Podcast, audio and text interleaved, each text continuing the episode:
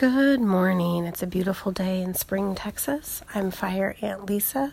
Welcome to my Gulf Coast garden. Today I'm talking about sprouts. So that's the second S. I had a few episodes on soil, which mostly went through compost, which is where you'll be getting your soil. Um, hopefully, if you're a frugal home gardener.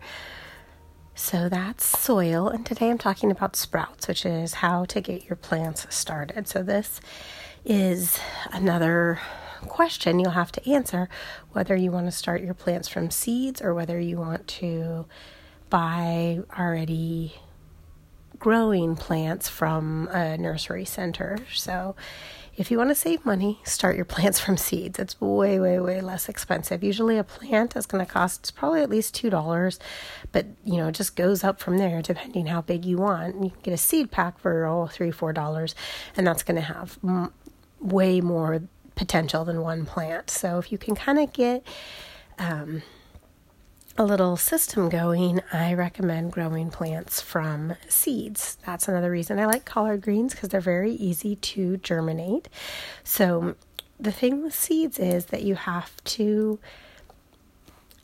they're amazing little items that have the whole future of the plant inside, right? From the humble acorn, a mighty oak grows. So,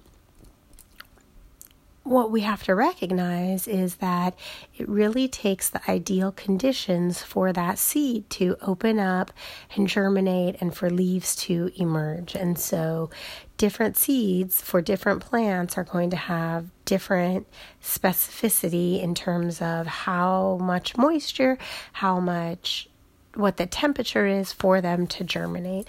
And that's what you want to pay attention to. So, in the past, maybe you've tried to start seeds and you didn't have a lot of luck, and that could be because it is really difficult to get get or it can be difficult to get the right conditions. So, my recommendation for starting plants from seeds is to start with something simple like collard greens that are is going to germinate under a large range of conditions because a lot of the other plants they really need to be the seeds need to go into the ground at a very specific time of year and the temperature needs to be just right and they need plenty of water. Now that's true for collards. They need plenty of water also.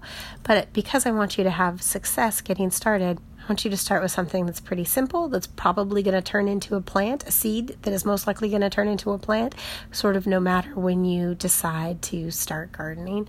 So that's why I recommend the collard greens. Um, okra are great. The disadvantage of collard greens is that the seed is very, very small, um, but peas and beans have a lot bigger seeds, and those can be a lot of fun to plant too. Um, but they're going to be a lot more specific of the temperatures that they need to get growing.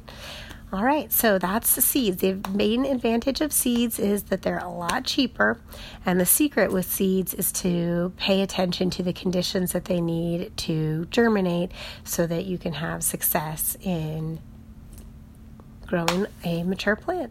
All right, thanks so much for listening hope that was a little bit helpful on how you can start getting seeds started. I am Fire Ant Lisa.